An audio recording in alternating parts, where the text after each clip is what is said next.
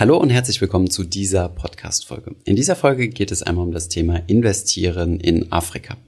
Afrika ist ja, ja, wenn man es mal von der Börse her betrachtet, so gut wie nicht existent, vermutlich in den meisten Portfolios. Und ähm, ja, deswegen haben wir uns mal überlegt, welche Möglichkeiten es gibt, von Afrika zu profitieren oder ob es überhaupt Möglichkeiten gibt und mal geschaut, wie viel Afrika denn in einem ganz klassischen MSCI World, MSCI Emerging Markets Portfolio drinsteckt. Viel Spaß bei dieser Folge.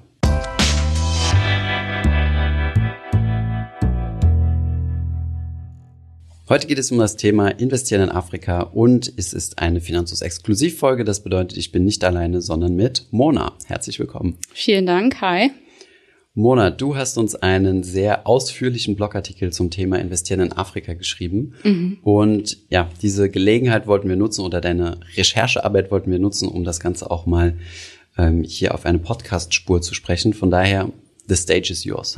Vielen Dank. Genau, ich kann mal kurz erklären, warum wir uns für dieses Thema überhaupt entschieden haben. Ähm, es ist ja so, dass man seit Jahren oder seit Jahrzehnten schon immer wieder in den Medien liest, dass das Wirtschaftswachstum in Afrika auf dem Kontinent äh, ziemlich rasant ist, also in manchen Teilen mehr, in anderen wieder weniger. Aber es ist tatsächlich so, dass es eben sehr stark steigt und viel schneller wächst als beispielsweise in Deutschland. Und ja, du hast es eben schon mal gesagt, also trotzdem ist Afrika als Kontinent fast gar nicht oder ähm, ja eben nur ganz wenig in den Portfolios der meisten Menschen hierzulande oder im, ich sag mal, ja, in unserer westlichen Welt vorhanden. Und in den Industrieländern, ne? Hm. In den Industrieländern. Und wir haben uns deswegen mal angeschaut, erstmal, wie steht es eigentlich so um die Wirtschaft in Afrika? Also wie geht's dem Land, äh, wie geht's den Ländern?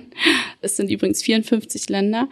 Wie geht's diesen 54 Ländern ökonomisch und ähm, dann eben das Ganze aus Anlegersicht auch nochmal betrachtet. Also kann sich das lohnen, da rein zu investieren? Warum zögern die meisten Investoren, wenn es um Afrika geht? Und wenn ich dann investiere, wie mache ich das am besten? Welche Risiken habe ich und ja, welche Hürden. das ist so der Inhalt. Perfekt. Häufig wird ja auch so ein kleines Pendant gezogen, ne, mit dem Wachstum, was es in Asien gab in den letzten, keine Ahnung, 50 Jahren. Da waren die meisten asiatischen Länder ja auch ähm, Entwicklungsländer und jetzt mittlerweile sind ja so die Wachstums-Shooting-Stars aus den letzten äh, Jahrzehnten kommen ja auch aus dieser Region. Ähm, typischerweise in dieser Region auch die arabische Halbinsel, ähm, mhm. China sowieso, Indien, das sind ja alles solche Wachstumsmärkte und es wurde auch schon ja, seit ziemlich lang gibt es immer wieder Prognosen, dass, dass Afrika so das nächste, der nächste Wachstumsboom ist, was jetzt bisher so nicht eingetroffen ist, ja, aufgrund von verschiedenen Gründen, die wir uns vielleicht nachher mal angucken.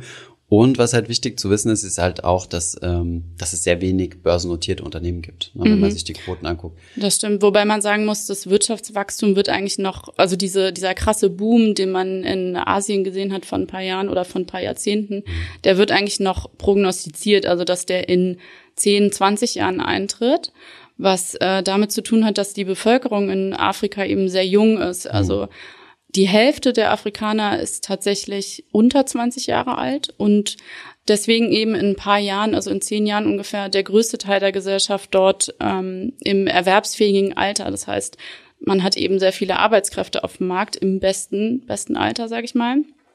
Und genau das war in Asien auch der Fall. Und in Asien hat es sich tatsächlich so entwickelt, dass, ja, sehen wir heute, sich daraus eine ganze also spielen auch andere Gründe mit rein, mhm. aber sich eine riesige Weltmacht entwickelt hat. Wirtschaftsmacht genau. zumindest mal. Wirtschaftsmacht, ja. Mhm.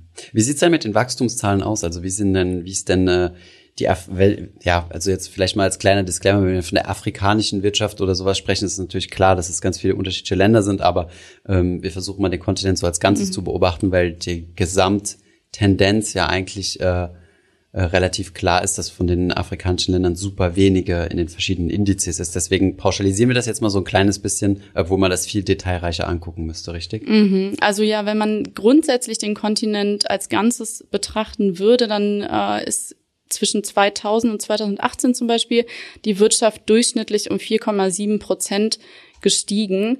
Aber wie du es schon gesagt hast, also man kann es tatsächlich diesen Kontinent eigentlich nicht als Ganzes begreifen, weil es weil es wirklich sehr heterogen ist. Also du hast Länder, die ähm, die legen in einem Jahr ein Wirtschaftswachstum von 60 Prozent hin, hm. ähm, dann um 20 Prozent und andere fallen um 10 Prozent wieder ab. Hm. Und ähm, ja, deswegen ist es schon sehr schwierig, aber 4,7 Prozent im Durchschnitt.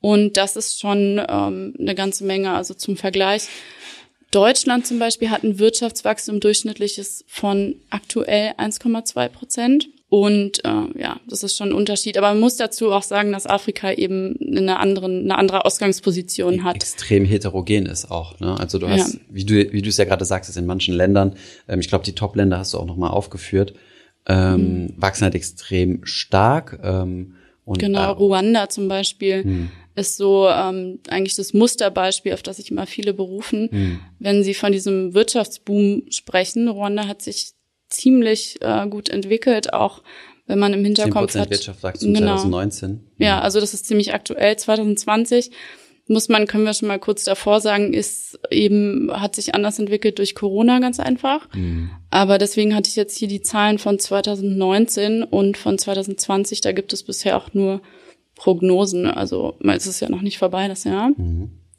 Aber genau, also in 2019 fast 10 Prozent und ähm, gehört zu einem der Länder, das recht konstant gewachsen ist und jetzt nicht von Jahr zu Jahr extrem schwankt, weil das gibt es durchaus in vielen Ländern. Gerade aufgrund von politischen Instabilitäten auch. Ne? Mhm. Mhm. Können wir auch nachher nochmal drauf eingehen, auf diese, zählt nämlich zu den, den Dingen, die Investoren immer abhalten oder am, äh, ja, am ehesten abhalten, ist eben diese politische Instabilität. Du kannst nie sicher sein, was passiert im Land. Bricht da jetzt ein Bürgerkrieg aus, wenn, äh, wenn ein neuer Präsident gewählt wird oder gewählt in Anführungszeichen, oft ja auch nicht. Mhm. Und ähm, genau. Aber das können wir später nochmal ein bisschen genauer uns anschauen. Was man noch sagen kann, ist, dass Afrika einfach eine ganz andere Ausgangsposition hat. Und das äh, erkennt man, also wie die Wirtschaft im Vergleich zur Welt dasteht, kann man ganz gut daran ablesen, wie groß der Anteil am weltweit erwirtschafteten BIP ist. Und der beträgt für Afrika eben gerade mal drei Prozent. Also mhm. Afrika hat einen Anteil von drei Prozent an der Weltwirtschaft. Und ähm, das ist ziemlich wenig. Also Europa, in Europa sind es, glaube ich, 15 Prozent. Deutschland hat 3,4 Prozent allein Anteil an der Weltwirtschaft. Afrika ist da eben ziemlich weit hinten, was irgendwie auch nicht niemanden wirklich überraschen wird. Mhm. Aber es zeigt eben, dass man das in Relation setzen muss oder ein bisschen relativieren ähm, muss, dieses krasse Wirtschaftswachstum. Mhm. Was ich interessant finde, ist, ähm, der gesamte Af oder alle afrikanischen Länder zusammen machen drei Prozent vom Bruttoinlandsprodukt der gesamten Welt aus. Okay. Mhm. Ähm, wenn man es jetzt mal bevölkerungsmäßig betrachtet, ähm, sind wir ja derzeit rund ähm, sieben Milliarden Menschen auf der Welt, zwischen sieben und acht.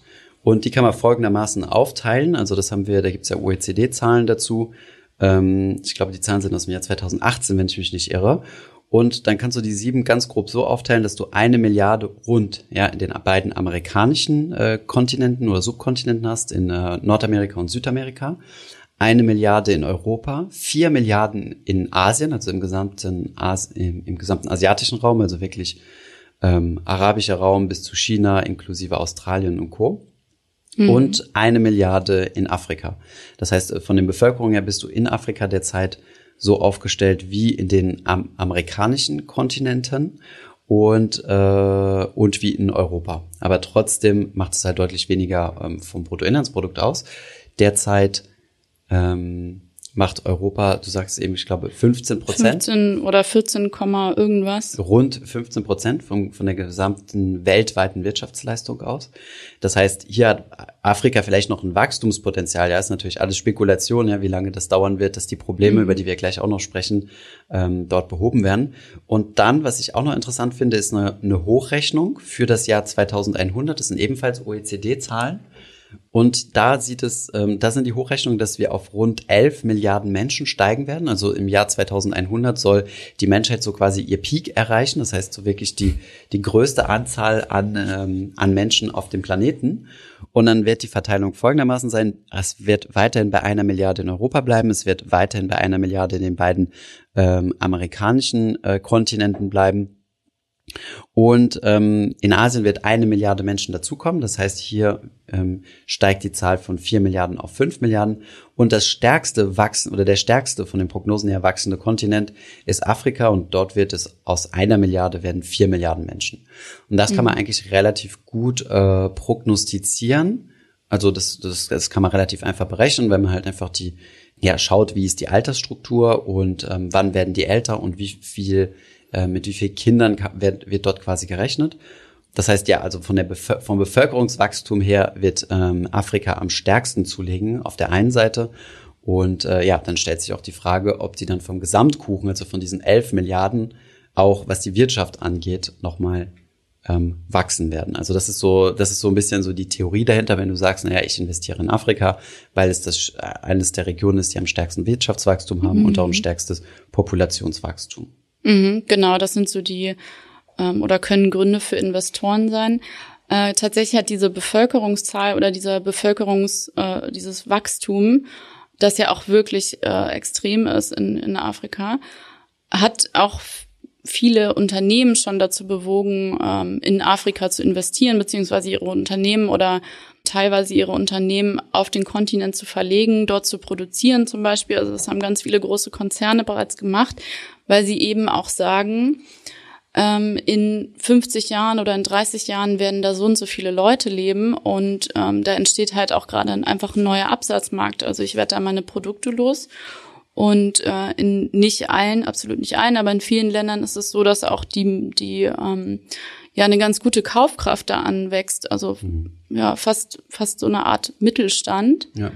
Und ähm, das hat zumindest Unternehmen ähm, dazu bewogen. Also gerade im Consumer Goods Bereich. Ne? Genau, also das, aber auch Dienstleistungen. Also der Dienstleistungssektor wurde stark ausgebaut in Afrika in den letzten Jahren.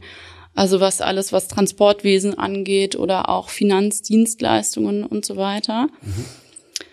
Genau, und ähm, ja, Unternehmen, habe ich gerade gesagt, haben sich da schon angesiedelt. Es sind ähm, in, von Deutschland aus 850 inzwischen. Das sind schon deutlich mehr als ein paar Jahre zuvor, aber es ist die eben, in Afrika aktiv sind als genau, Absatzmarkt und als Produktionsbereich. Genau, also es sind Unternehmen wie es sind jetzt die großen, die ich aufzähle, so Bayer, Siemens, dann ähm, Daimler und VW, die haben da, also VW zum Beispiel hat sein, sein Werk nach Ruanda verlegt mhm. und ähm, oder eine Autofabrik dort eröffnet. Und äh, genau, also 850 Mark viel klingen, es ist tatsächlich nicht, ja, nicht viel. so viel. und ähm, genau, aber es tut sich was. Also man hat irgendwie das Gefühl, ähm, die Unternehmen oder Unternehmenschefs sehen da auf jeden Fall einen Zukunftsmarkt drin, eher als Investoren zum Beispiel. Und mhm. Genau, wo wir gerade bei Potenzial sehen sind, hat man ja auch immer wieder das schöne Beispiel China, hm. das äh, teilweise durch Afrika seine Seidenstraße baut. das also so die Chinesen sind viel aktiver als wir Europäer oder auch Amerikaner. Ne? Also die Eher investieren massiv äh, aktiver. in Afrika. Ja, also sie investieren auch extrem eben in Infrastrukturprojekte was den äh, Afrikanern natürlich zugutekommt. Also es sind dann, es sind dann so Komplettprojekte. Das heißt, du musst weder, weder planen mhm. noch äh, am Ende bauen und ähm, ja, bezahlen musst du es erstmal auch nicht, aber musst es zurückzahlen. Also man kann schon irgendwie nachvollziehen, warum Afrika da mitspielt. Andererseits ist es natürlich auch, ähm, ja, muss man sich das. die entsteht. Genau, es sind eben Abhängigkeiten, die entstehen dadurch, dass das Geld geliehen wird oder auch ähm, was auch häufig kritisiert wird, dass, äh, dass die Chinesen dann eben ihre Unternehmen dahinsetzen. Also ich glaube, es sind 10.000 Stück mhm. oder mehr inzwischen. Und ähm, in denen dann eben hauptsächlich auch chinesische Arbeiter beschäftigt werden. Das heißt, den Afrikanern als, ähm, ja, als Arbeitnehmer oder für, für neue Stellen, zum Beispiel oder einen besseren Arbeitsmarkt, ist es jetzt nicht so wirklich förderlich. Mhm. Und genau, es ist eben eine extreme Verschuldung, die dort stattfindet, aber es, ja. es könnte natürlich auch so aussehen wie ähm, wie bei uns vor einigen Jahrzehnten noch in China. Ne? Wir sind dort hingegangen, also als Europäer haben dort Fabriken gebaut, mhm. ähm, weil das ganz so günstig war und dann hat halt so nach und nach der Wissenstransfer stattgefunden und jetzt ähm, ja jetzt produzieren die Chinesen die Technologien, die wir quasi mitgebracht haben, teilweise mhm. selbst dort. Und das ist halt so die Frage, ob dieser Wissenstransfer in, Transfer in Afrika auch stattfinden wird. Vermutlich und, eher nicht. Na, weiß man nicht. Also warum nicht? Also hm. Ja, ist, glaube ich, ein anderes Thema, wo man auch einen drei Stunden Podcast machen könnte. Sicherlich. äh, Angst vor China oder so ähnlich. Ähm, genau, also das ist, das ist China. China investiert extrem. Und ähm, was Investoren angeht, also jetzt weltweit oder auch äh, von, von Deutschland oder Europa aus, muss man echt sagen, dass das, dass das sehr sehr verhalten ist oder Investoren sind sehr verhalten. Man, man zögert eben, weil man ähm, weil man Angst hat vor Korruption, vor Bürgerkriegen, vor politischen Unruhen allgemein oder vor ähm, ja einfach diesen extremen Schwankungen an der Börse. Und ja, bislang war es so, dass Südafrika vor allem, wenn dann im Fokus stand von Investoren, also wenn jemand investiert hat ähm, in Aktien oder Anleihen, dann vor allem das in Südafrika. Ist ja mit Abstand auch das entwickelste Land dort. Ne, genau. Mhm. Also es hat, ein, hat, hat auch ein rasantes Wirtschaftswachstum hingelegt. Es ging aber so bis in die Nullerjahre und dann ist es dort ein bisschen abgeflaut und jetzt hat es sich so auf, ich glaube, ein Prozent eingepegelt. Mhm durch Corona wird es sich auch wieder ändern. Also da ähm, geht man von minus zehn Prozent jetzt im, im nächsten Jahr beziehungsweise für 2020 aus. Aber es war eben relativ stabil. Deswegen hat man gesagt, man investiert eher dort. Da ist die Infrastruktur relativ weit entwickelt. Es gibt irgendwie ein funktionierendes Bankwesen und man hat sich eben auch äh, ziemlich geöffnet für, für den internationalen Handel und auch ähm, ja einer der bekanntesten Menschen unserer Zeit, äh, Elon Musk, ist ja auch äh, Südafrikaner. Stimmt, ja. Mhm. Können wir ihn auch mal einladen? ja, sehr gerne. mal gucken, ob er die Einladung annimmt. Ja. Okay, und ähm, vielleicht schaffen wir jetzt mal den Sprung so zu einem, wie viel Afrika habe ich in meinem Portfolio? Weil wenn du Südafrika ansprichst, ist das auch äh, leider das einzige Land, was du hast oder das du in deinem Portfolio hast oder wo du Unternehmen die in diesem Land ansässig sind, in deinem Portfolio hast, wenn du eine Mischung aus MSCI World und Emerging Markets machst. Mhm, genau. Und ähm, dann gibt es ja noch die, also im Endeffekt, wenn man sich äh, die Aufteilung quasi der Welt laut oder nach MSCI anguckt, hast du ja die Industrieländer, was ja insgesamt 23 Stück sind. Äh, mit einem ganz starken Fokus auf Amerika und dann sehr, sehr viel äh, europäische Länder, Kanada, Australien, Hongkong und so weiter. Dann hast du die ähm, Emerging Markets, was die Schwellenländer sind. Hier hast du halt solche Länder wie, also viel aus äh, Südamerika, zum Beispiel Argentinien, Brasilien, China, Kolum äh, Chile, sorry, Kolumbien. Aus dem asiatischen Raum hast du einige, China, Indien, Indonesien, Korea, Pakistan und so weiter. Und dann, ähm, dann hast du Europa, Middle East und Afrika, was zusammengeführt wird. Hast du halt so Länder wie zum Beispiel hier in Europa hast du Tschechien drin, Griechenland, ähm, Ungarn, Polen, Russland ist ebenfalls dabei. Dann hast du die ganzen aus dem Middle East, also zum Beispiel Saudi-Arabien, Türkei, ähm, die Vereinigten Arabischen Emirate und Kuwait ist auch dabei.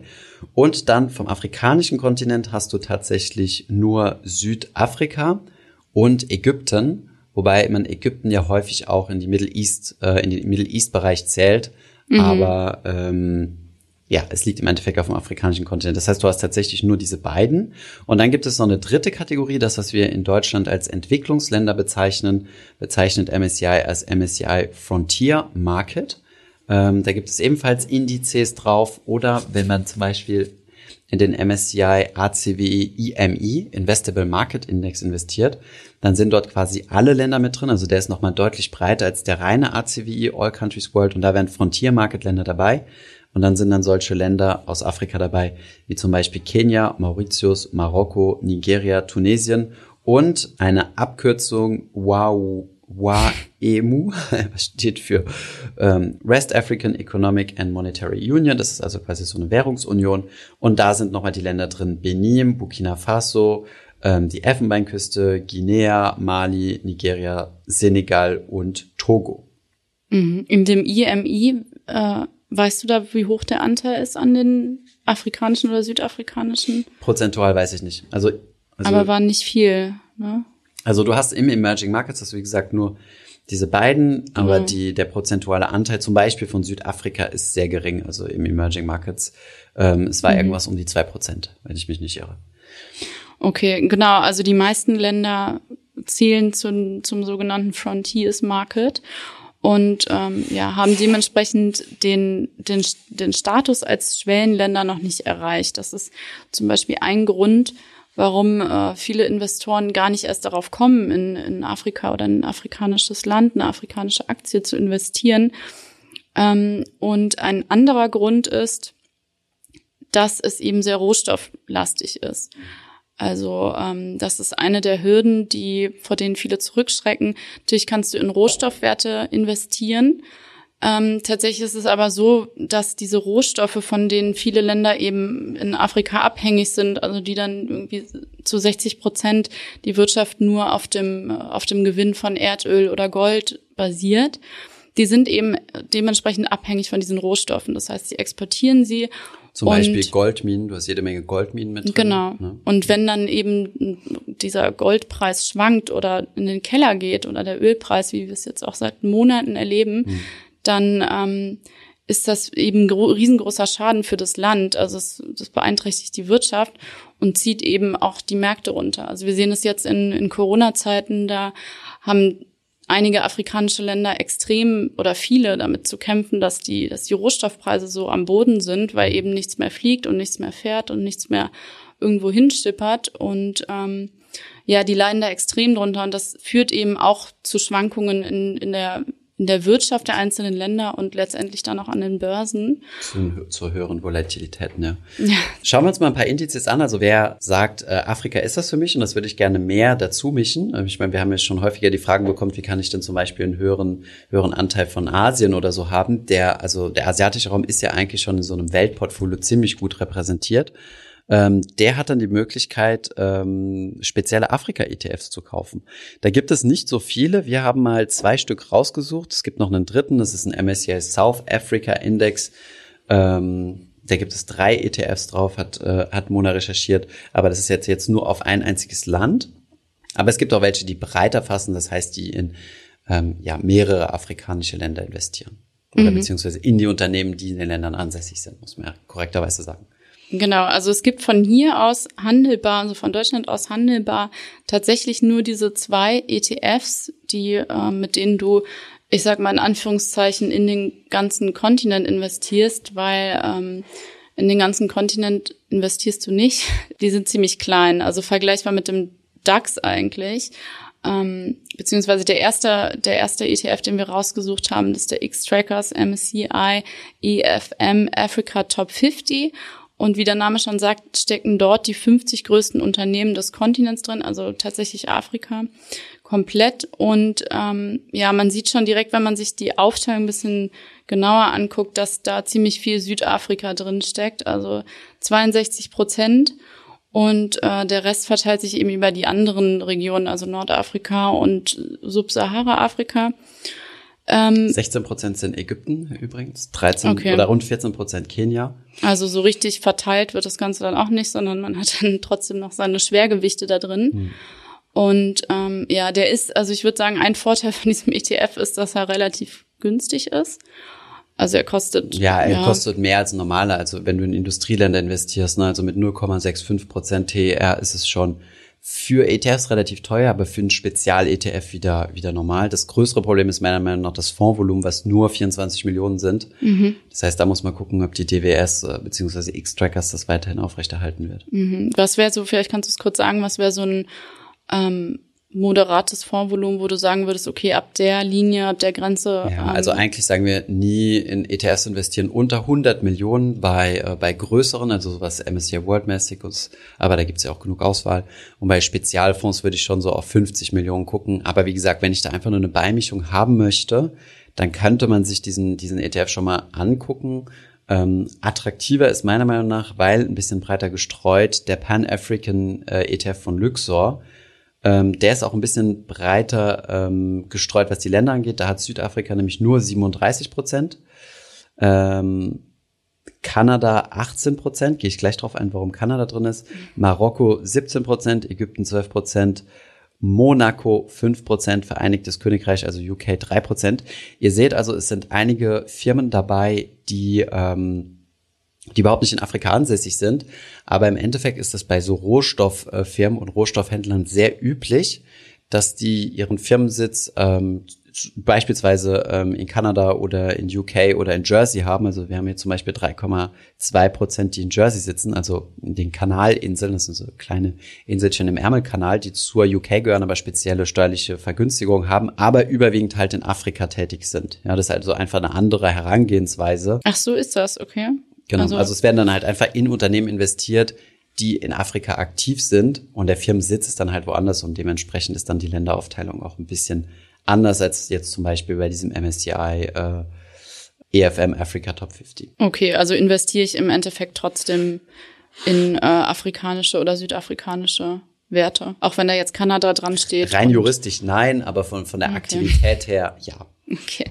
Ähm, du meintest gerade, der ist breiter gestreut, aber tatsächlich stecken da ja auch nur 30 Unternehmen drin. Ja, okay, Und äh, in dem, also im Factsheet äh, ist das ganz gut aufgelistet. Da sieht man, dass zu jeder Region in Afrika zehn Unternehmen oder die zehn größten Unternehmen aus jeder einzelnen Region, aus diesen drei Regionen dort drin stecken. Und das sind dann insgesamt 30 Unternehmen. Also würdest du sagen, das ist ja jetzt wie der DAX, beziehungsweise der DAX wird ja jetzt größer. Ja, ich meinte nur, es ist weiter, also über weitere Länder hinweg gestreut, okay, aber genau. tatsächlich stimmt. Also was die Sektorgewichtung angeht, ist, steht der sogar teilweise schlechter da, weil, wie du ja eben schon sagtest, 41 ähm, Prozent des Gesamtindexes kommen aus den Sektoren Roh-, Hilfs- und Betriebsstoffe. Mhm. Also sprich alles, was mit Rohstoffe zu tun hat. Dann ein weiteres Dritte, also 32, rund 32 Prozent kommen aus dem Finanzwesen. Das sind dann meistens große Banken. Das ist übrigens bei dem X-Trackers genauso. Also da ist auch ein großer Teil ähm, Finanzbereich, auch ein Drittel. Aber der Teil Rohstoff ist geringer mit 16,8 Prozent. Mhm.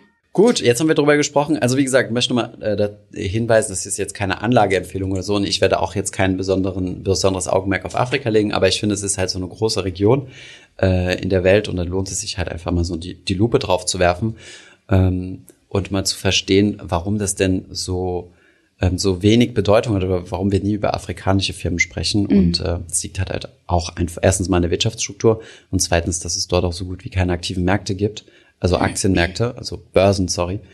Und die Mehrheit der großen Unternehmen, das habe ich auch in meiner Bankpraxis mitbekommen, der großen afrikanischen Unternehmen, typischerweise äh, ja Erdölproduzenten, sind in der Regel, wenn sie börsengelistet sind, also außerhalb von Afrika in Börsen gelistet, also irgendwo zum Beispiel in London oder äh, in New York ähm, oder mhm. in Kanada.